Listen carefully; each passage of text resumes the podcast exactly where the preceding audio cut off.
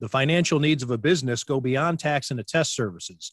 That's why CTBK goes beyond accounting services and offers outsourced solutions through their affiliation with CFO Solutions Plus.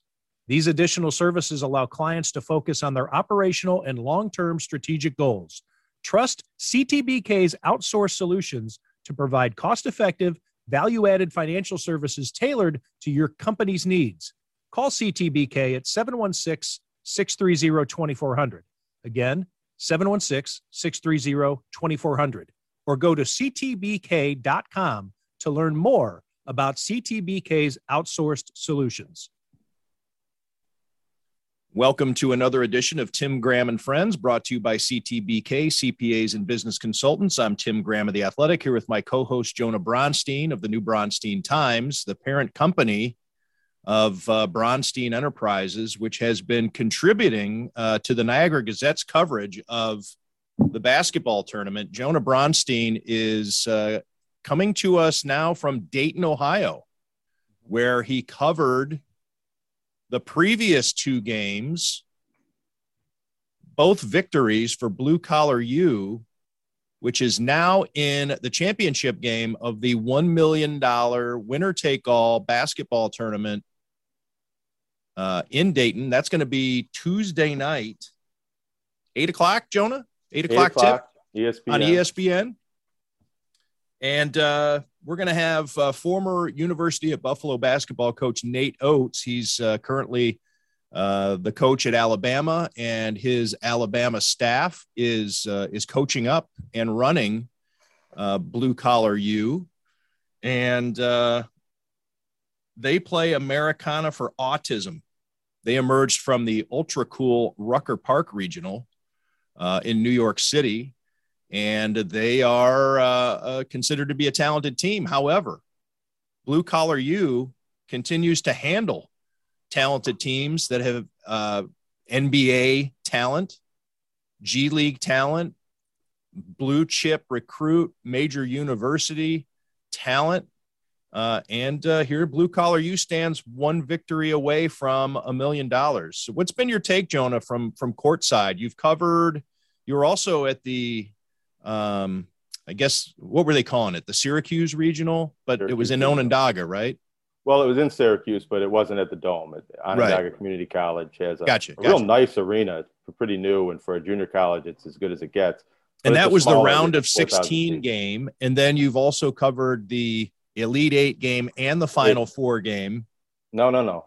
I'm, the, yes, uh, you did. Yes, you did. The Super 16 and the Epic Eight I'm not really sure what we get down to with four, the Fantastic Four. Is that what they're um, calling it, or that's what you're making it up to? I saw that in the media guide for. I think they tried to do that for previous years, and now they just go semifinals, quarterfinals, finals. Which I think, I mean, those are words in the dictionary that mean what we're talking about. Elite Eight. I say nice, they're Elite Eight. Cultural. It's Sweet Sixteen. It's all that. You, uh, for people who uh, aren't longtime listeners of TGAF, uh, you don't know that Jonah has an aversion to those phrases being used for anything except the NCAA tournament. I insist that they are universal and can be used for anything because it quite simply helps describe uh, what a quarterfinal is, what a semifinal is. Because sometimes I hear a quarterfinal and I have to stop and think, okay, now how many is that? Is that eight? It's four games. They're quarters. That's right. Where it gets tricky is like so Sweet 16 is what a pre-quarterfinal. That's a little tougher when you get outside of quarterfinals. I don't know what the word is for octofinals. I guess that would be eight games. But um, you know, I don't know. I, I like to call it the World. Final. I like to call it the World Series of basketball. That's what we're covering here and there is some of that. There's a lot of international flavor. Uh, if, if, players and also uh, Americans who have gone overseas and are playing internationally, but all right, we uh, tell us about Blue Collar U, and of course we're going to have, uh, as I mentioned, Nate Oats is going to come by a little bit later and, and talk about uh, um, his thoughts of, of, watching his former players uh, make this run. He is going to make the trip to Dayton um, for Tuesday night's game, so he can be there.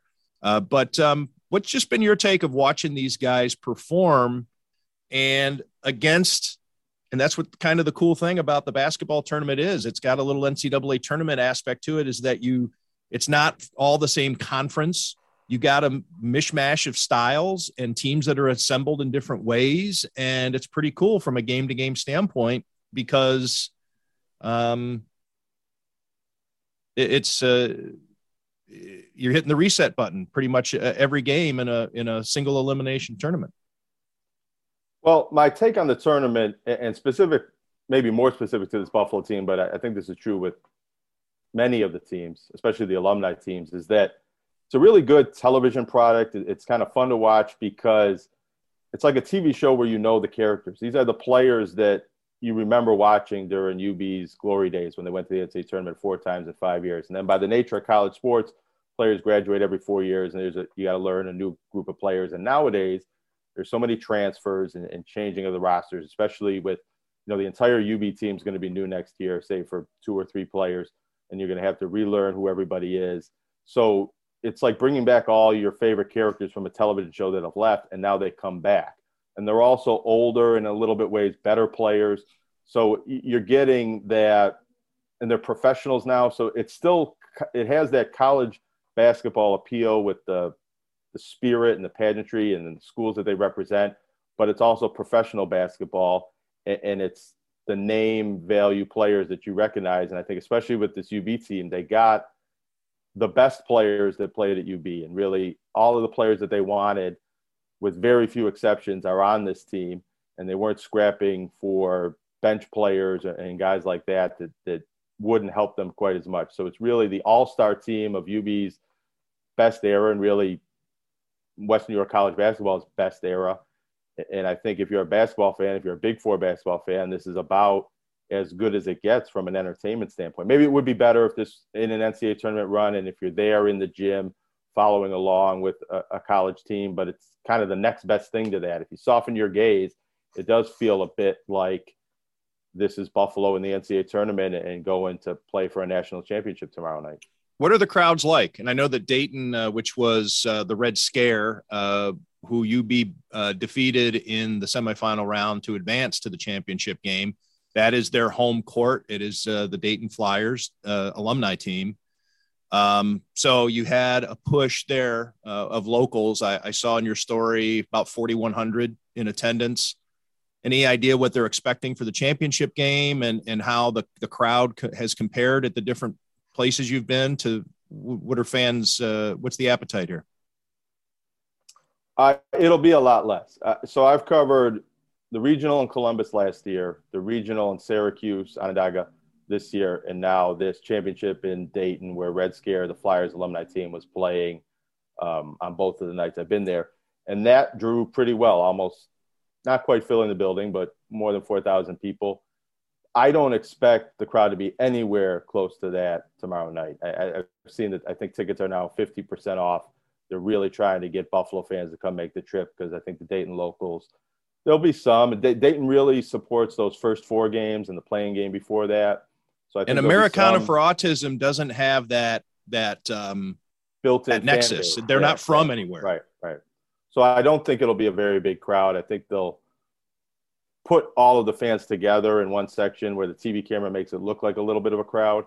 But I, I don't think it'll be a very full gym. Like in Syracuse, they were about they, they filled that gym. It was four thousand people for the game Syracuse was playing, and it was hundred or two hundred for the regional final when Buffalo was playing against that they call them the nerd team, a bunch of Ivy League guys. So yeah, I don't think it'll be a very big crowd, but I think if enough Buffalo fans make the trip, it could be a energetic crowd and like it was in Syracuse. There might have only been 200 people there, but the 150 of them were UB fans sitting behind the bench and UB players and former players and coaches. So they had much like a high school gym. It doesn't need to be filled with thousands of people to have a home court advantage. If you have a few hundred people right. by your side engaged in the game and cheering, kind of bounces off the walls in an empty gym a little bit, uh, that could give Buffalo a bit of a, a home court advantage. They really thrived on being the road team the other night, I think, especially talking to them. They said it was a lot like the MAC tournament games, where it's also a venue in Cleveland's Rocket Mortgage Fieldhouse where it doesn't get completely full, but it has a few thousand people in there, and they're usually Ohio basketball fans. And Buffalo won that tournament many times, but was kind of a visiting team. So there's a bit of that feel. Um, tomorrow night, I do think it, will be much more of a neutral crowd because, as you said, Americana for Autism doesn't have a built-in regional fan base to come with them. Uh, before we get to Nate Oats, uh, I want to talk about the news of the day, Jonah, um, and uh, that is uh, regarding Deshaun Watson and his uh, reported six-game suspension. Uh, that is the recommendation by the independent arbiter who was brought in, Judge Sue L. Robinson. stunner for me, six games if you want to compare to other uh, types of suspensions, and I know that it's unfair in some regard to compare suspensions for different things, but that's the business that the NFL has gotten into with its uh, with how it legislates uh, punishment, how it metes out uh, accountability. And you have somebody like Calvin Ridley, who, while injured, bet on his team to win uh, and is suspended indefinitely uh, and at minimum for the entire 2022 season. Uh, you have Deshaun Watson, who is suspended for six games, no fine, with the exception of what he's losing from his game checks for those six games. Uh, he is expected then to make $46 million this year, I guess, with all his different bonuses and salaries and or whatever it is. Uh, I'm sorry, I think maybe I'm misspeaking on the on that, but the I'll take a look here uh, before we get off uh, before we get off uh, this topic and, and move on to Nate Oats. But um, 24 accusers. Uh, but uh, the one thing that I found fascinating with Judge Robinson's decision is that the NFL presented only five of those accusers in terms of uh, for consideration for this punishment. Um, Watson has settled civilly with most of uh, these accusers. Um, everybody seems, uh, with the exception of the NFL, ready to move on. Uh, I don't know. I, I, guess I'll I'll just kind of roll it over to you. Um, what did you think when you heard six games? You know, I thought that was about what it was going to be. Um, I think maybe I thought eight games. Just kind of on the sensibilities of what other NFL players have been suspended for over the years. It's really taken a lot to get a year suspension or a full ban, and not to say Deshaun Watson didn't do a lot or hasn't been accused of doing a lot, but it just seemed to fit into the pecking order, if you will, as more of a half season suspension. But there was a lot of talk in the the media and, and coming into this that the NFL wanted a full year suspension, and that maybe it would be that, and that that was what a lot of people thought he deserves. So yeah, I, I don't know. This is kind of where I thought it would land, and it is an independent arbiter. So I, I do think there's maybe some precedent that was used to kind of figure out what is an approach because what is an appropriate football suspension for something. And we don't know what has gone into away from the uh, football field. Judge Robinson's uh, thinking uh, quite yet. And I, as we record uh, this podcast, and, and we're going to talk to Nate Oats too, so we're actually speaking while uh, information might be um, actually circulating now regarding that. So um, please stop screaming uh, at your uh, at your YouTube or at your uh, podcast platform of choice here. We may not be dealing with all of the gritty details uh, as we speak on this at the moment, but. Well, I think you also got to go back to maybe whatever it was 10, 12, 15 years ago when there wasn't a personal conduct policy and NFL players could get would get arrested or accused of crimes and things they would do off the field and there was really no means to punish them unless they went to jail or, or, had some sort of legal ramifications that prevented them from practicing or playing, they could play through all of these things. And it's really a public relations issue for the NFL when they started suspending players for, you know, committing crimes and doing awful things off the field. It was because the NFL looked like they were condoning all of this by allowing players to continue to play and continue to collect game checks while they were facing all these accusations and criminal charges. So it's really hard, I think, to kind of set that line and define what's the proper punishment because this isn't, he's not going to jail and this isn't a state punishment. So it's kind of a, a judge has to figure out what is the appropriate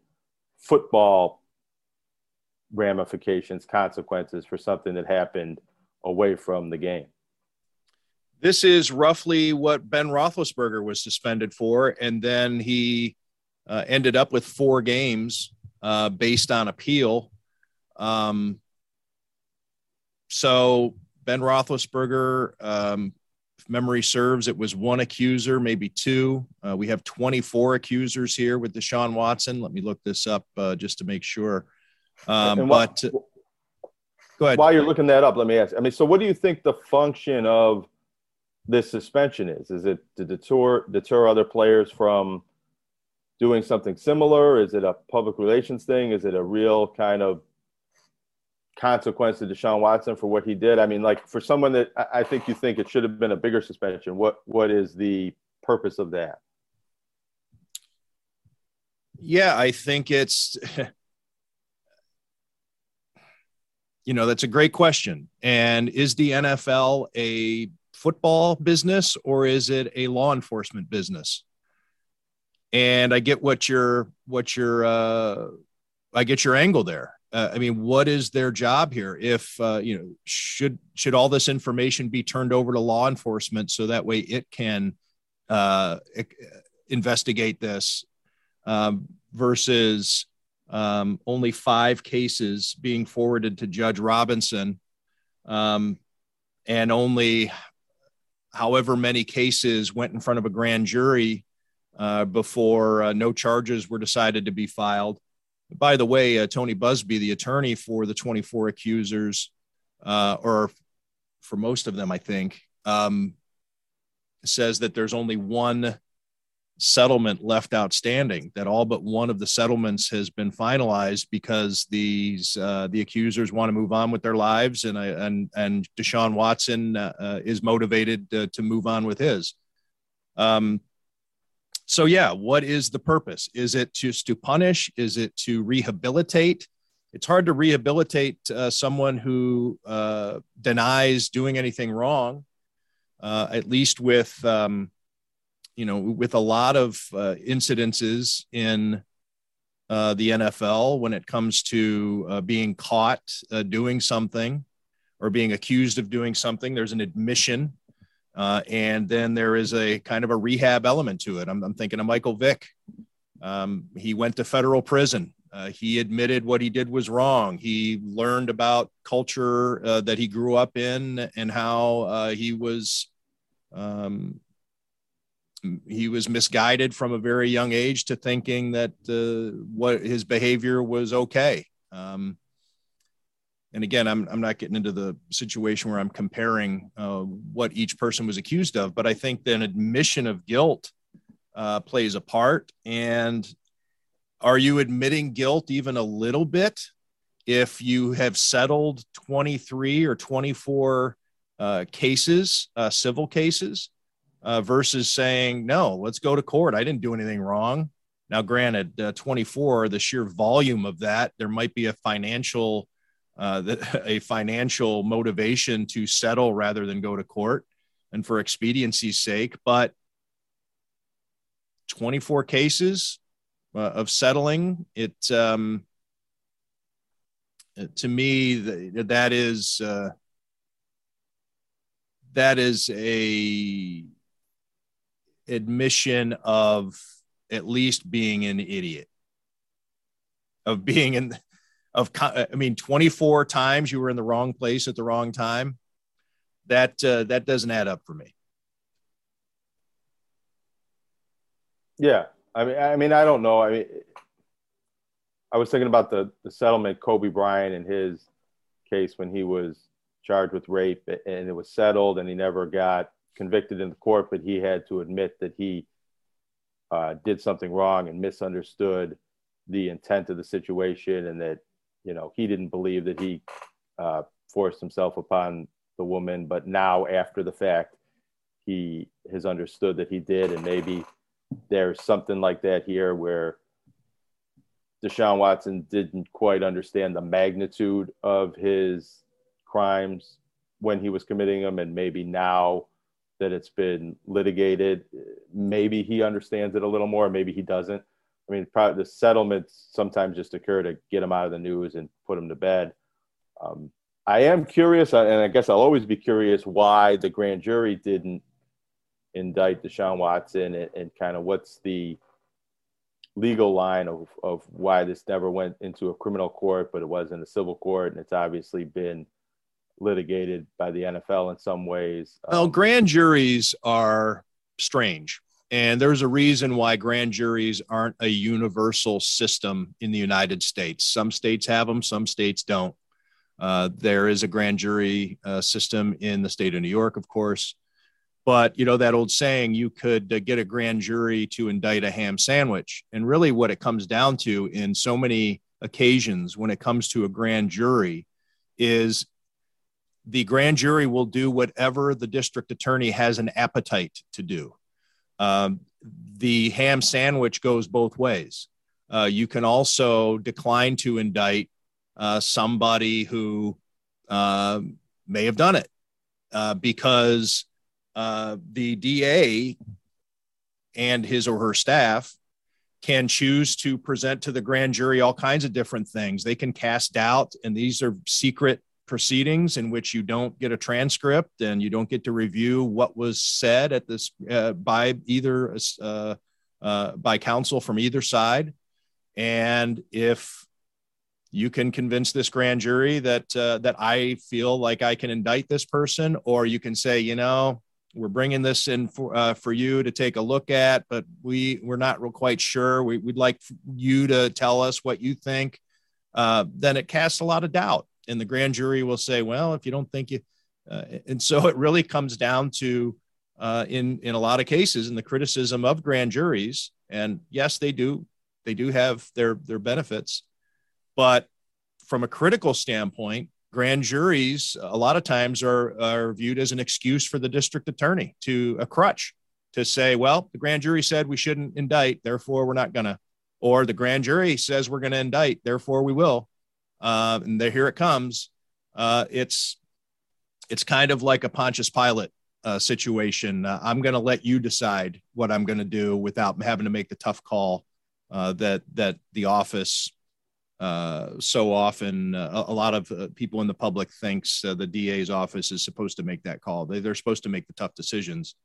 Um, the grand jury instead is left to make the decision and it's anonymous unless the people come forward all these years it's very secret and so it can be uh, they were just going to put this on the grand jury shrug your shoulders move on seems rather undemocratic compared with kind of a lot of the other things in our legal system how grand juries work. I've seen cases where I think innocent people were charged because grand juries tend to follow what the district attorney wants them to believe. I do wonder uh, your reaction on this.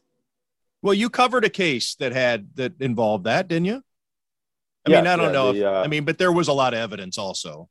I, I get. I don't know if we want to get. Into. No, there that. was really very little evidence. There was all circumstantial evidence. This is a uh, oral Nick Hillary was accused of murder, and then there's a documentary on um, HBO about this. Who killed Garrett Phillips? And there were some local soccer connections. He was a soccer coach at Clarkson at the time. Had played at St. Lawrence, and I covered that case. And anybody I think that's really paid close attention to it would believe he was innocent. There's no physical evidence, but he was.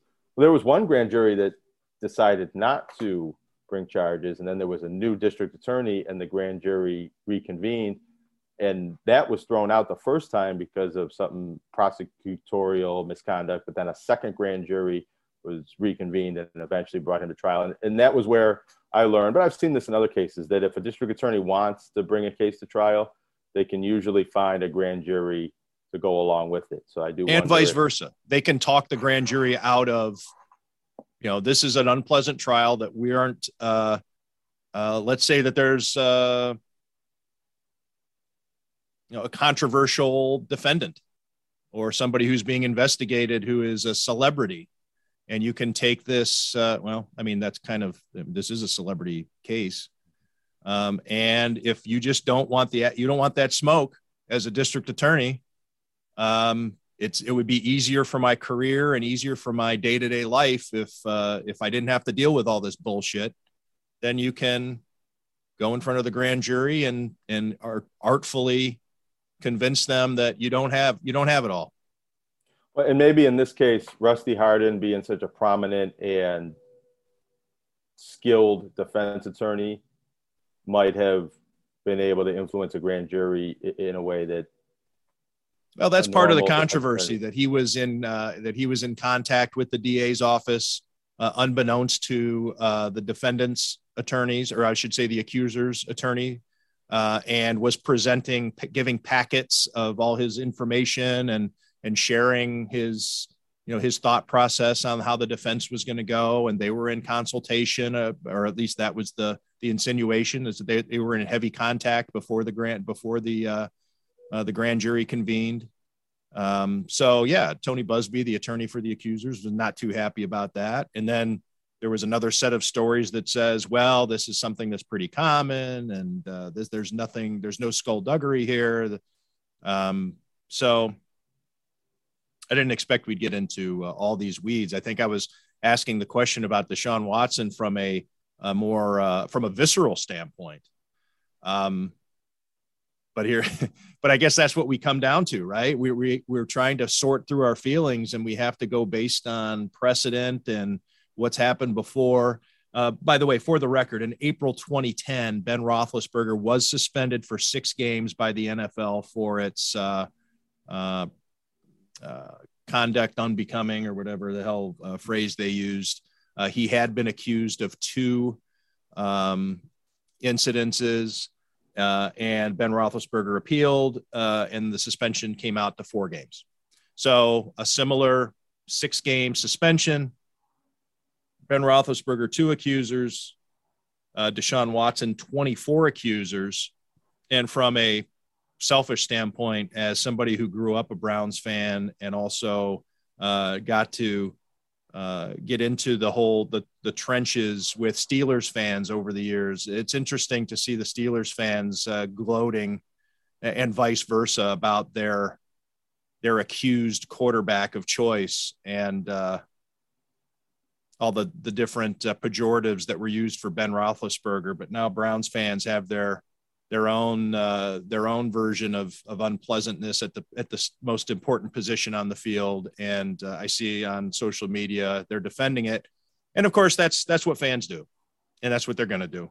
Uh, but it's uh, you're invested emotionally in those uniforms and your team. Uh, you need your team to win a Super Bowl before your father dies or before you die, and uh, I this guy's got to be good because he's our guy. Um, it's uh,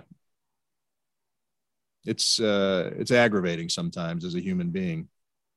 The the notion that the Browns made a big mistake and that they were going to dig themselves further into a hole with this trade and the contract and tying themselves to Deshaun Watson. I mean, it seems like that's not the case now, unless the appeal goes in a different direction.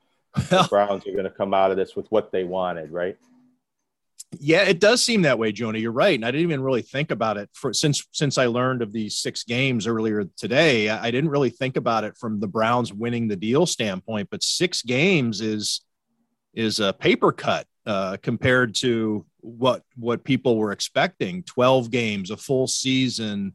Um, it should be noted that Deshaun Watson missed all of last season too, 17 games. So this really comes out to 23 games. However, he got paid last year too it wasn't like he uh, suffered financially. Um, he he was paid. So, um, yeah, six games. It it, uh, it makes the Browns look like, hey, if they were going to put up with this, then they have kind of almost weathered the storm. They're almost through it. And if Jacoby Brissett can win three of the first six games, then here comes one of the most dynamic quarterbacks in the NFL and Browns fans are are going to be cheering every touchdown pass he throws. Um, that's just the way it is. And your fantasy team, he's going to get drafted in on your somebody in your fantasy league is going to draft this guy. I don't I don't know that discount. I huh? At a nice discount probably that'll could pay off late. Sure. Oh, he has value now. Deshaun Watson is a value pick in your fantasy draft. Um, I'm saying that you know facetiously. I'm not. Tr- I'm not. Tr- not trying to be. A, uh, I am trying to be a wise guy, but uh, um, yeah, it just it's distasteful to me, and I don't. Uh, it's hard for me to. It, it part of part of my mind thinks it's hard to comprehend, and the other part of my mind doesn't want to care uh, because it just makes no sense, and I'm tired of so much of it. Um,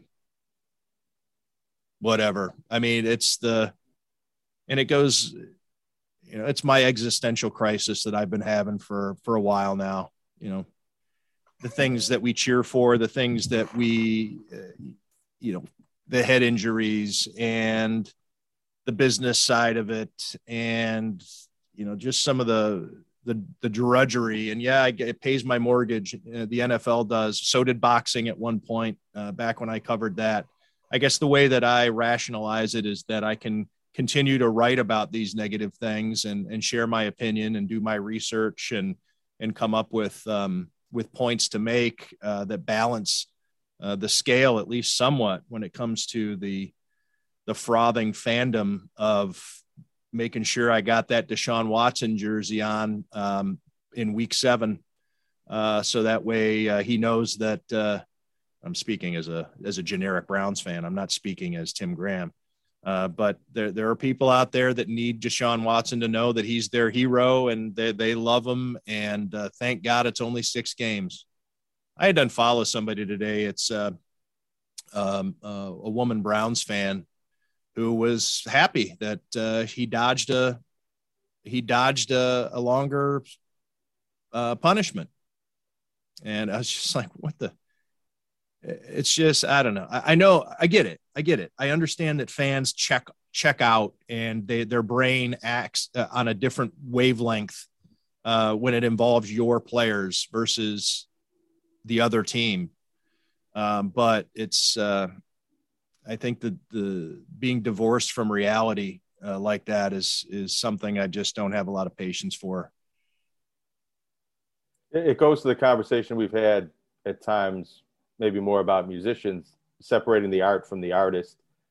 And I think if you took every NFL player and were grading them on their social behavior and morality, and if there was a certain line that you had to, certain threshold you had to meet, to play in the league, having never committed any bad acts off the field, you'd have a much smaller league, a much less talented league, and a much less entertaining league. So I, I don't know if I'm condoning that, but I do think it's a normal way for people to consume an entertainment product. You, you, sometimes you have to have a little bit of that cognitive dissonance and only and that, journalists approach it differently. But as a fan and somebody then just covering the action on the field, you, you kind of got to put that aside sometimes and only really focus on the sport itself. Yeah, that's true, and I think it reminds me, you know, of of watching my son play Madden. And that's kind of what the games need to become for you to, like you say, uh, separate the art from the artist if you still want to enjoy football, you have to imagine these guys as almost uh, not interchangeable parts from a talent standpoint, but they're almost characters. Uh, and uh, I, if you're able on Madden to acquire Deshaun Watson for your Madden Ultimate Team uh, organization, and you don't have to worry about him getting in trouble in the Madden universe uh, because uh, there's no off field. there are no there are no masseuses uh, in Madden. Um, although they say if it's in the game, it's in the game, but uh, they they eliminate that stuff. Uh, then you can kind of you can reconcile that, right?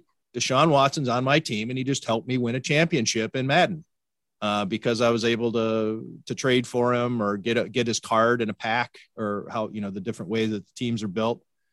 Um, and well, that's even, kind of what you need to do on Sunday afternoon sometimes if you're a fan of, of some teams. Even if you don't morally reconcile it, I think you just have to accept that there's players in any sport that have unsavory characteristics off the field or sometimes on the field in some of the acts that they commit, penalties and things like that. But they're still good players, and and if the point of pro sports is to put the best players and the best athletes together and compete for our entertainment, um, I mean, then sometimes maybe these other moral factors.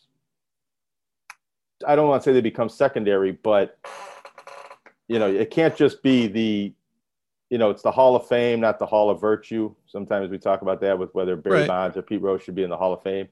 And so I don't know, uh, Ty Cobb, all the bad things that he did. I mean, I think that's just part of the history of sports that there's bad dudes that are also great players, and that's just part of the complex nature of being a sports fan and a sports observer.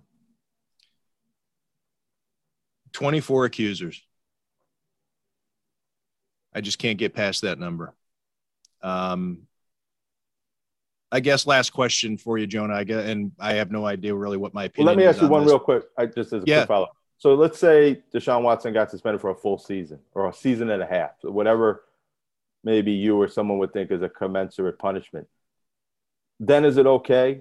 Then are we okay with him serving his time and coming back into the league, or does Deshaun oh, Watson I have two, and some of the commit something like this have to be banned forever for it to be a proper? I have two opinions on this. I, I am. I'm disgusted with Deshaun Watson's allegations. Again, these are allegations. Nothing was proven. However, uh, I am choosing uh, to look at this uh, askance 24 accusers uh, being settled, all these cases being settled. Um, the the the evidence that that has come out in the reporting uh, and the different uh, legal documents all right, so there's that. There's also the Cleveland Browns. I think the Cleveland Browns should be punished. And I don't think six games is enough for Cleveland to be punished. They backloaded this contract so that way they could financially avoid having to pay or Deshaun, they allowed Deshaun Watson to wiggle out of uh, some uh, losing his game checks or losing big fat game checks he is supposed to make, and I just want to make sure I get the number correct. Oh, I just closed out of his contract. Uh, bear with me for a second. 690,000, I think it is. So he signed his five year, $230 million contract with a signing bonus of 45 million but his base salary this year is six hundred and ninety thousand dollars. So six hundred and ninety thousand divided by seventeen games, forty thousand five hundred and eighty-eight dollars a game times six he's going to lose $243,000 in change just based on that. And I think there might be some other factors that that might go into your game check, but anyways, clearly done to circumvent uh, the anticipated suspension. And so Cleveland signed this guy knowing, all right, Deshaun, this is what you need. This is what you and your agent want. We want you bad enough. We are going to outbid you. And the Cleveland Browns aren't alone in in their um, avarice, in their in their lust for Carolina Deshaun Panthers, Watson's Miami system. Dolphins. Yeah, other teams wanted him too, but the Browns gave him what he wanted. And part of that obviously had to do with very little base salary in 2022. So that way, if he is suspended, uh, that it doesn't cost him a lot of money. So there's that part. I think that there should be a financial aspect to it, a steeper financial aspect to it, in addition to the civil money that he's choosing to pay out. And I think that the Browns should be punished for their wanton lust. I'll use that phrase, phrase again. Uh, and I don't think that six games is enough to necessarily derail them from the playoffs this year. And I think that they should have to take a bigger blow than six games as a franchise. So I know that the NFL, um, you know, the judge, uh, Sue Robinson, is looking at Deshaun Watson's behavior. But to me, there's another layer to this. And I think that the Browns, I think Deshaun Watson's getting off easy. And I think that um, the Cleveland Browns are getting off easy. What about the Houston Texans who let this happen all under their nose and they end up getting draft pick compensation for trading Deshaun Watson? I mean, sure. I, I think that, and I don't know if they did or didn't, but it seems like they hid some evidence and knowledge from the rest of the league. And maybe if a lot more of this had come out a year ago, they would have had to release Deshaun Watson and wouldn't have gotten a big trade package for him. Yeah, I think the whole thing's filthy.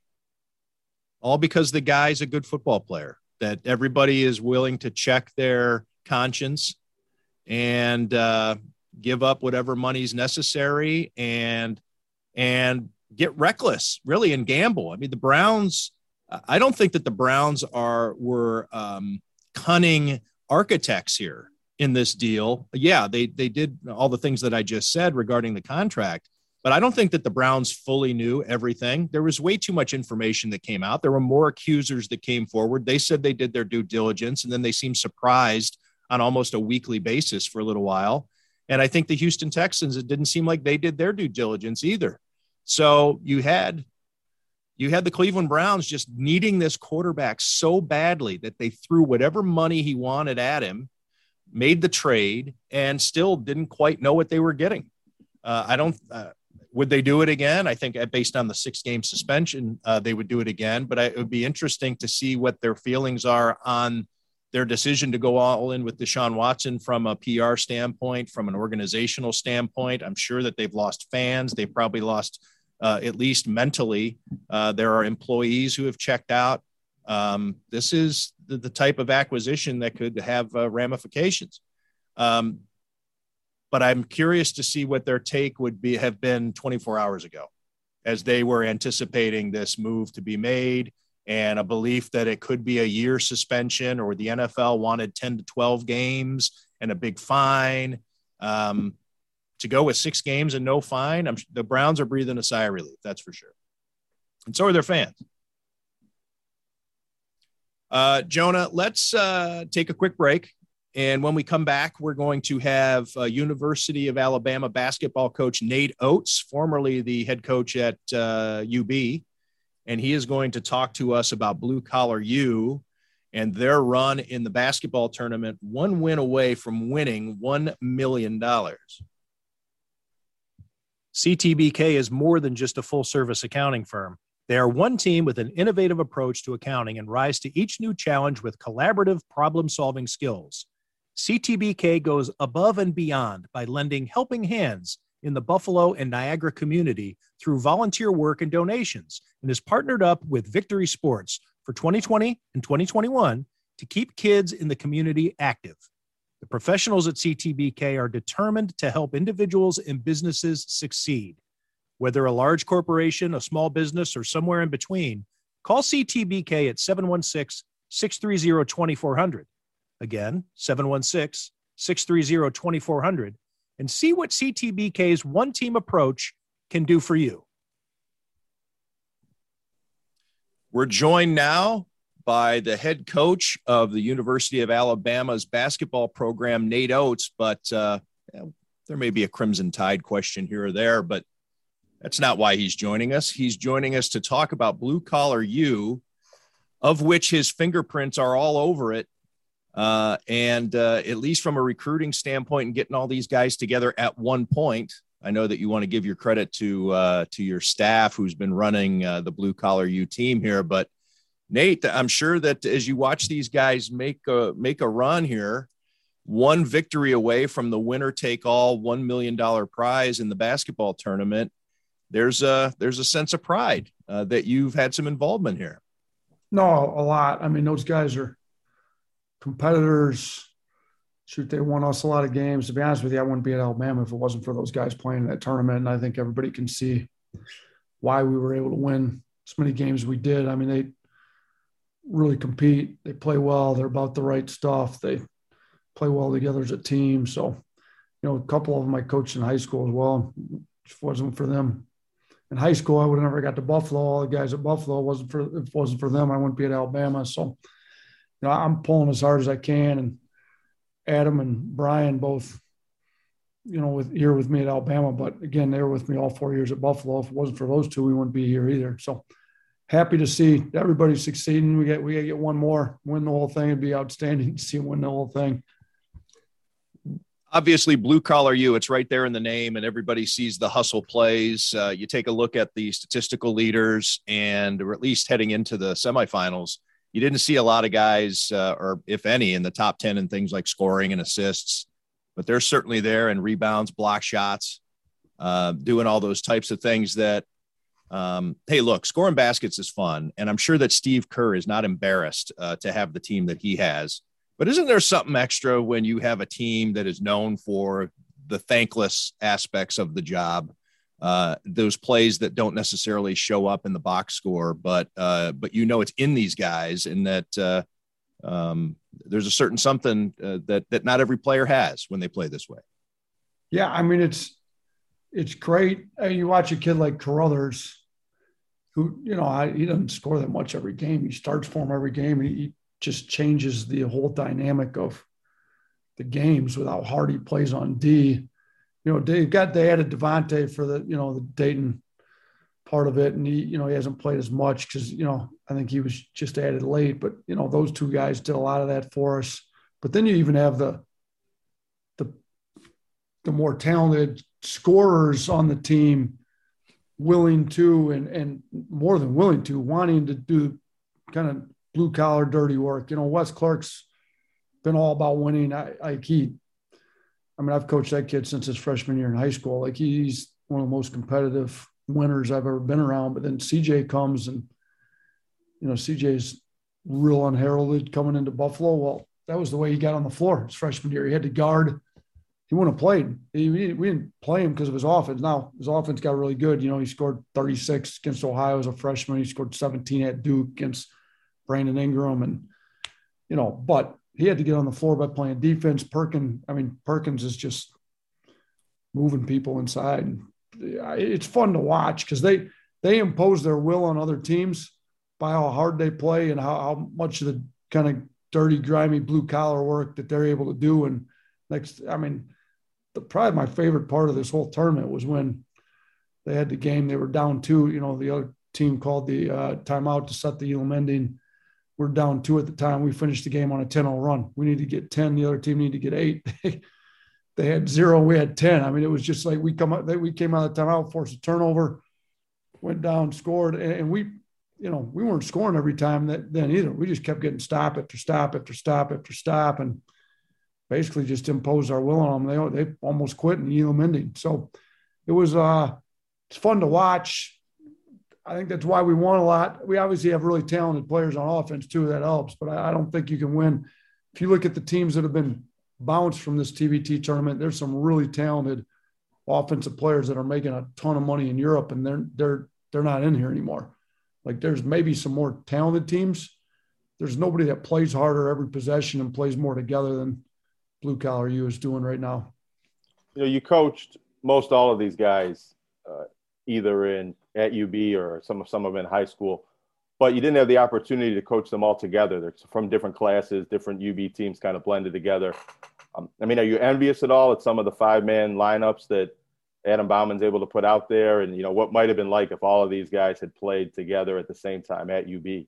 I yeah, I I mean it would have been great shoot to add all the different guys together. I mean Bowman's Bowman's doing a great job, but yeah, I mean it would be fun. You know, it's like we had Blake. We never had Blake and Jeremy together. Those two guys together are both like kind of a little bit of do everything, play the, you know, Blake started at the one for us his senior year. We played Jeremy with the ball in his hands a lot. You put two, you know, six, six, six, seven wings out there that can pass from and shoot. That, that would have been fun. But, you know, they were both really good in their own eras. Blake, Blake obviously hit the shot to send us to our first NCAA tournament as, when I was a head coach. You know, Xavier was there with Hurley. If we don't win you know, with Coach Hurley, I'd never get the head job. So Xavier's a big part of that first teams there that got to the first NCAA tournament in school history. So, you know, and, and if they don't have Xavier, they don't win the one game early when they needed him to get all the rebounds. So, you know, he, he came in, gave him a huge lift. We couldn't get a rebound. Xavier's big, strong, athletic kid that plays hard. So yeah, you kind of see all the different. He's got all different pieces he can put together, and you know, be nice. I think there's a few more guys. Even you know, I think this will keep growing. Shoot, we made the Final Four. Now we're in the championship. If we win the championship, I think maybe they get a couple other players. They see the payout. If we can win this thing tomorrow night, the uh, some of the players that aren't playing now see the payout they get. Maybe they'll they'll get together for a few weeks. It's not a bad payout for a few weeks here. Especially the next year, the regional could very well be in Buffalo at Alumni Arena. Yeah, I think they're trying to host it. I think, uh, I, you know, we can plug that. That's, uh, I think they have to get air conditioning in that gym to be able to host it. I still can't believe they don't have air conditioning. I know Buffalo's not Tuscaloosa, but it still gets hot in the summer. And uh, that gym needs air conditioning if you're going to work out in the summer there, and they don't have it yet. So I think they have to get air conditioning to host the tournament. So maybe we can get the administration and some uh, donors to put put that thing together and get some air conditioning in the building so we can host it. They'd sell that place out every single game, no problem. If uh, Blue Collar U was playing in it, so that'd be great if they could host it next year. It isn't just Buffalo and the players and the teams that you coach being represented here, but it's also the culture, that culture playbook that you came up with, the catchphrases and the hard hat. You talk a little bit about how that came about, and you know, I always wonder like who's whose idea was it to, to give out a hard hat every game and now it's going on still at alabama and still in this tournament? It's actually kind of a neat backstory. I just you know lindsey hunter was our assistant the one year and he played with those detroit teams that were really blue collar and kind of took that whole dynamic. And he just walked in one day you know he'd get kind of disgusted with our guys. He used to working with pros. He was a head coach in the nba and and we're not blue collar enough. And i was like you know what? He's right. We're not so I said, started talking about how do we get blue collar? Well, Bowman had been at Southern Illinois when they were really good, made the Sweet 16 run, and they were they were definitely blue collar, and they they call them hustle stats, maybe I forget. So he kind of had that, and we kind of put the whole thing together. All right, we're gonna we're gonna call them blue collar points. We're gonna, you know, took kind of from Bowman. Lindsey was the one who first used the term, so I we had to tell the players what blue collar meant. Here's what blue collar is. Here's what we need to be. We got some guys that want to be real showtime, but uh, it's not working. We ain't winning enough. Like then we uh, kind of, I think the staff kind of came up with the idea of the hard hat. Arnie, that was with me there, kind of our mental skills coach, got the blue collar, uh, got the hard hat. One of uh, you know, he was a pastor at a church up there. One of the members of the church that I attended the church, he, uh, one of the members there came, got a real hard hat from a real construction site and gave it to us. We kind of put the, the buffaloes, you know, the horns symbols on it. And then we, uh, we ended up getting those shirts that we used to wear. So we kind of just made it kind of a life of its own and guys really bought into it. But we, we had to have the right guys to buy into it too. You know, you had a Dontay Caruthers in the mix who's like a torpedo, like a on a suicide mission out there every game, like throwing himself on every loose ball, taking every charge, making every tough play he could possibly make. It just played into the whole thing, and and it worked. It worked pretty well for us. Uh, you know, we were there four years. Uh, I was there six years, four as a head coach, and you know, so Bowman and Brian were there four years. We went to the tournament three out of four years, and I mean, you look, go watch our game against Arizona. Uh, we kind of took it to them with the whole blue collar stuff. They couldn't even run offense. Our guys were so into them and playing so hard and everything. So worked well for us. We're, we're trying to establish it here. I think in year two, we, we were the hardest play. I felt like we were the hardest playing team in the country here at Alabama. And, you know, we went 19 and two against SEC teams that year. So it's, you know, if we can get the right mix and really keep pushing the whole blue collar thing, I think we proved it, it can win at a high level in college basketball. Nate, how do you think the Blue Collar U mentality, which we've just been we've been talking about pretty much this entire um, this entire interview, but the how it plays in a tournament like the TBT, where you have guys who are collected. Yes, they practice together, and in a lot of cases, they came from the same uh, college program, so they're ingrained with certain things like uh, you had uh, at the University of Buffalo. But when you get everybody together in a tournament like this, to stay within that that uh, that dynamic, I guess, of the selfish or the selflessness, the hustle stats, those things. Because I'm guessing you get in a tournament like this, you want to shoot. I mean, you come out to play in these tournaments, you want to do like you you use the the word uh, showtime a little bit. Um, it's it's for fun, and I think when people, uh, if you're if you're going to be playing basketball with a chance to maybe not make much money at all if you don't win it, um, you probably have a high degree of people who are sign up for this tournament and want to be a part of it just because it's fun not because it's going to be the hard work and all the things that it takes to to maybe pull out these wins.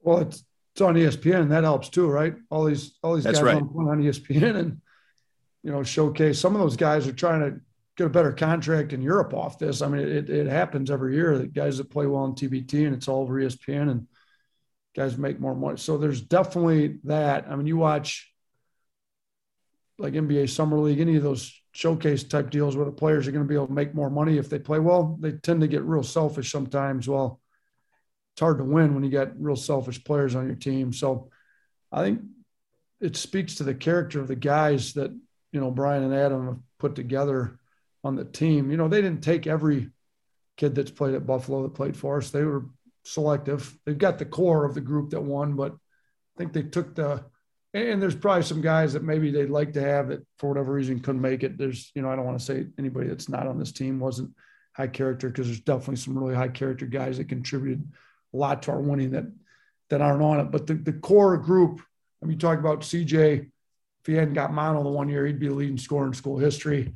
You know, Perkins, three-time six man of the year and one of the best players to ever play at Buffalo. Like they, I mean, those, those guys are a core core group of those guys. I think when you bring them back together and they, they show that we're, we're just about winning. I mean, Wes Clark's been all about winning every year I've coached him, whether high school, college, anything. He, I mean, he's like the ultimate winner, but all those other guys have shown like they're all about winning. And Brian and Adam have, you know, there's always a occasional flare up on the bench with, I mean, they, guys want to play, they're intense, but it's, it hasn't really been like that as I talk to them. Like guys are pretty, unselfish, selfless, if you will, and they're really all about the team. And I, I mean, it's fun to watch. I mean, you see the ball movement on offense, you see the rotations on defense. You, Montell McRae has not played a ton. He's taken three charges in this tournament. Like, kind of gives himself up for for the team. But even, you know, even late game, you just like we get good shots. We get better shots than the other teams. The ball moves more. I think we've got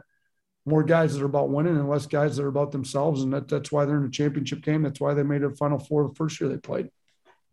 What What do you think? You know, this the last three alumni teams that have won: Ohio State, Syracuse, Marquette. They're power conference teams that are on ESPN every night. What does could this mean? The success and this ESPN exposure mean for UB basketball and UB recruiting and the athletics program in general? That I think you guys were only on the main ESPN network maybe one time in the four years that you coached there. And now I think they've been on it four or five times in the past two summers. You know, what does that mean for a program? I think it's huge. I mean, it's Buffalo's got really good players that have come through there. You can go to Buffalo and still make a lot of money. I mean, Wes Clark, there was four point guards in the state of Michigan ranked in the top 100 in 2013. Wes is the only one of those four that hasn't played a game in the NBA, and I would not have traded him for any of the other three. I thought he was better than all of them. I mean, what you know, he's like that close to. I mean, he's going to make a ton of money in Europe. Nick Perkins making a ton of money in Europe. CJ Massinburg, like there's players making good money over in Europe. You can go to a place like Buffalo and still have a high level of success and make a lot of money, you know, over in Europe. You know, you see Jonathan played a decent amount on a summer league team this summer. Like he's, you know, he's he's to have a really good career as a professional. You know, Segu was on a summer league team, so there's there's players that played at Buffalo that even before we got there. I mean, Mitchell Watts made a lot of money overseas. You know, it'd be nice if they could get Mitchell maybe playing this thing. I think it's maybe the big they need. You know, I don't. Mitchell's a little older, so maybe he needs to rest himself in the summer. I don't know, but you know, they, there's been really good players that have come through there, and you can you can make it. So I think the exposure that, again, if they win it, like you said, I think the only other teams that have won this thing are either like the overseas elite who's winning it all the time, or like these high major alumni teams. So uh, it also speaks to the level of talent we were able to accumulate when we were at Buffalo, which speaks to the recruiting that, that our staff was able to do when I was there. I know it doesn't hurt, uh, Nate, uh, but is there a way that Alabama can can capitalize on this a little bit too? And obviously, being in the SEC, the margin for uh, something like the, the the basketball tournament to really significantly boost your your program is not as great as it would be for a Mid American Conference school. Uh, but they're wearing the blue jerseys. Uh, it's it's uh, the Buffaloes, all the references, but it's pretty much your staff. Uh, and these were the guys you recruited. So I'm not saying that uh, you know feel sorry for Nate Oats uh, because he's not getting more credit. But is there something? Is there a boost that can that can happen for Alabama basketball out of this? Listen, I I don't need any credit. I'm I'm I'm fine. Those players. Uh, I probably got too much credit when I was at Buffalo, to be honest with you, because the players are the ones that win the game. So I, love watching them. I haven't missed a game. I, I mean, we record them at home. We had the hard fire game on last night at the house again. so it's, it's, fun watching them. I, I, I do think probably the biggest area it helps us here is it realizes like we were able to build a family atmosphere there at Buffalo. Those kids all love playing with each other. You know, Adam and Brian are don't know on paid staff here at Alabama, but you know they're they're up there working, you know, because they they have a relationship with these guys and they really love the players. So we're building the same type of family atmosphere here.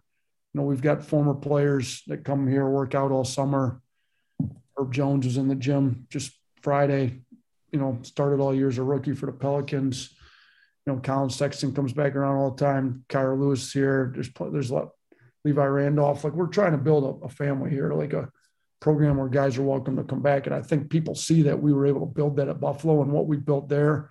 We're just trying to build here on a high major level with more talented guys, but still guys that are unselfish, all about the team. And I think you can win doing it. We've proved we can win. We won big in year two here. So, you know, we've made back to back NCAA tournaments. So I think just the, the culture that you build works and you're seeing that culture show up in blue collar U, and we're going to see that culture down here if we continue to build it like we've been building it. Speaking of blue collar players from Buffalo, you got one coming into your Alabama program this year, and Dominick Welch what does he bring to your team, and what can you say about the way his game has developed from being West New York's all-time leading scorer in Cheektowaga to a prep school in four years at St. Bonaventure?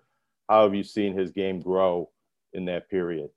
Well, yeah, I mean, you talk about blue collar stuff. I mean, he's leading our team in charges taken. He hasn't. I mean, he takes a charge every time it's there to take. He's got no problem giving his body up to make team better on defense. So, you know, I love that about him. He obviously I don't know if he was doing all that in high school, but he was scoring a lot of buckets. I went and watched him play, you know, at Cheektowaga there. I remember the game in high school. I think he had 45 and it was pretty effortless. So, you know, he's obviously gone up in levels, high school, prep school, St. Bonnie's. Now he's at Alabama, you know, at the highest level of college basketball there is. Like, we need him to make shots. You know, he's a, a really good shooter we're going to continue to need him to make shots. And, you know, he's going to also have to do the blue collar stuff, rebound, take charges, get loose balls. He's got a high IQ on the defensive end. He knows how to, you know, come off screens, read screens on the offensive end. And, and we, you know, we take a lot of threes. We've been top 10 in the country in threes taken per game. Every year we're here. One of the years we were number one in the country. But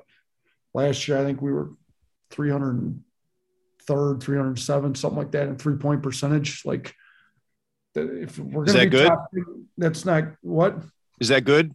No, that's terrible. That's the, the wrong end. I, we, uh, I'm we, we being a wise to, guy. We're going to be top ten and threes taken. Let's try to be, you know, better teams in percentage of threes. So we need some shooters in here. So we targeted him in the portal because he can shoot, and we knew him from high school and knew he's a good kid. And he's been great since he's been down here this summer. So hopefully, he makes some shots for us over in Europe. We're taking a European trip, leaving Friday that's the thing with Adam and Brian. Like they're going to get done playing this game Tuesday. Three days later, we take a plane to Barcelona and we're, we're in Europe for 10 days over there. So they got a busy summer. Nate, I, I, hope I'm not putting you on the spot here with the question. I mean, it, it's tough. It's probably even tough for the the uh, the blue collar U coaching staff. So with you being all those miles away, do you are you able to take a do a uh, some advanced scouting on Americana for autism uh, and see what they what they have uh, uh, that what they're going up against on Tuesday night? Yeah, I do. I've got the games on my computer. They sent me their games. I'm, I've got. All right. I mean, Adam, Adam helps me on the offensive side of the ball. So me and Adam are always talking how the other team's garden and all that. So what do you think? I, I mean, we there's some matchups we're going to go at. I'm not going to throw the whole scouting report out there now, and but but we're we well if we do what we're supposed to do, we're going to win this game. That's that's what I think. So I think uh, I think Adam's got a really good feel for what he wants to do. The players, those guys are all pros that are playing on that blue collar. And Adam said that to me like the first practice or two he had. You know, they go back and practice for a week. He's like, man, it's nice coaching pros. You put one thing in and they know it right out of the gate. And it's also nice having Wes Clark, who's got a really high IQ. You know, he's he's getting on some of the guys about like, what do you what do you mean you can't run zipper set? You're you're you're a pro. Like you don't know what a zipper set. like. What what are we doing here? Like what? Wes Wes Wes has always had a high IQ. Now that he's been a pro for a few years and knows like everything inside and out. All the little. I mean, what there's some guys on that team that could be coaches. Uh, you know, Ed, Ed Dennis didn't play for us, but he's CJ's best friend. If anybody's going to be CJ's best friend, you know they're going to have high character. I've I watched some clips of him talking in the locker room. And, you know, he's on the agent side of things. It sounds like he could have decided to be a, be a, be a coach too and done pretty well at it. And I've gotten to know Ed a little bit from being down in Dallas visiting CJ, and he's come up to Buffalo to visit too. So I, you know, I, I like the roster makeup. I think we've got a great chance to beat beat the team in the championship, but they but but they're good. I mean, they're really good. We're gonna, you know, they've got they've got a lot of really talented players. But I think I think Adam and Brian and Tom Fox, who was our video coordinator when I was at Buffalo, he's he's an assistant for him too. You know, he's doing a good job helping them uh, get these scouts together. But yeah, they send me they we transfer me the clips.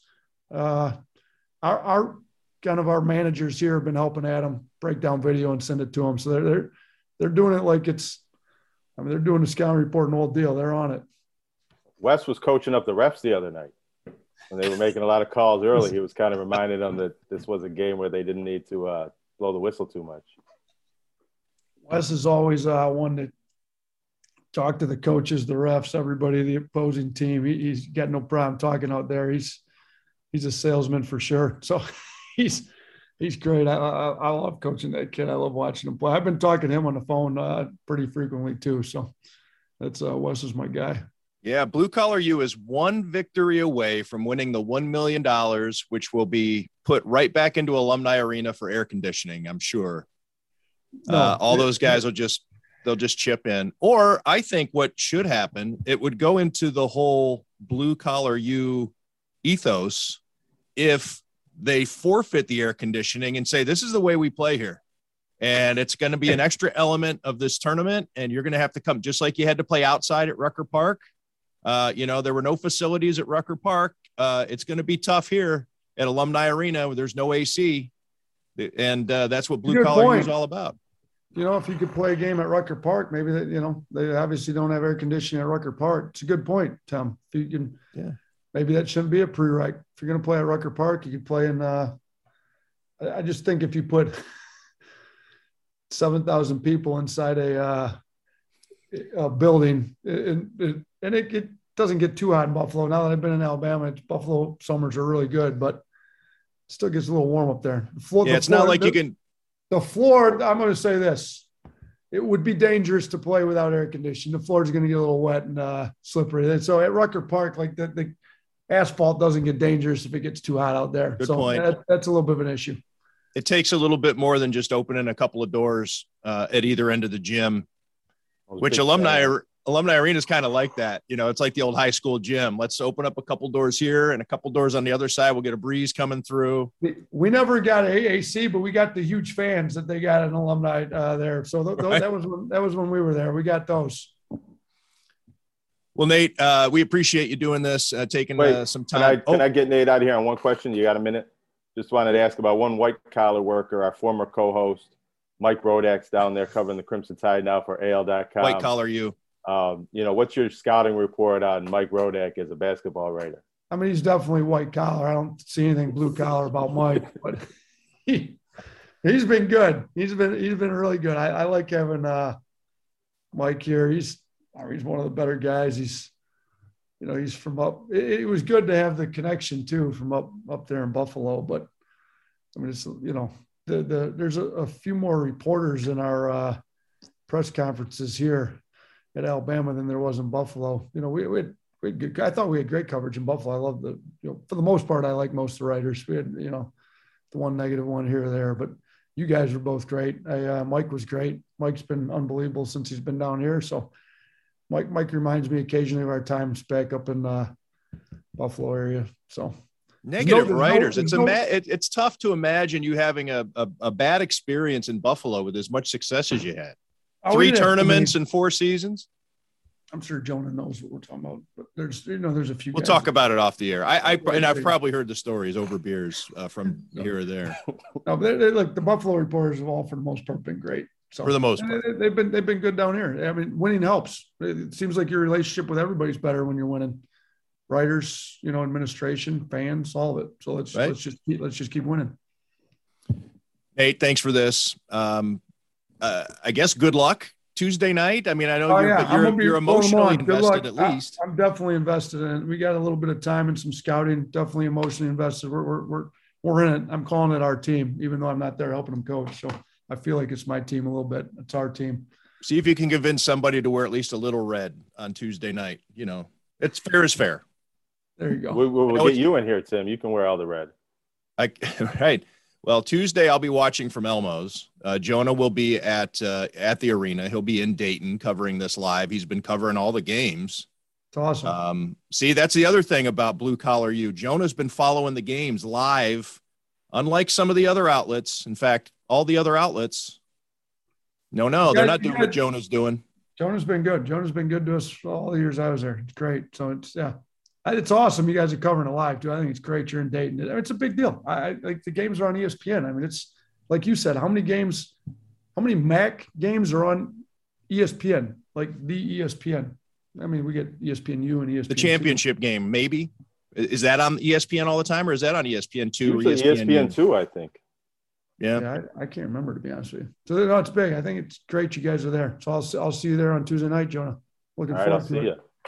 I'll be Nate Oats. right next to me. Universe. That we do. Horns up. Is that it? Oh, did you forget? As you're asking us, you forgot. no, that should be in muscle memory right now. You are probably doing it not uh, subconsciously. Does Felicia uh, still do it in Syracuse? In Tuscaloosa. Oh yeah, she was at the game in Syracuse, and I we got her picture him, her and Coach Weisel both doing the horns up. I have trouble with it. I can't really get the fingers up that way. But all right, you guys have a good time. Take care, Nate. Horns up and roll tide. Take care.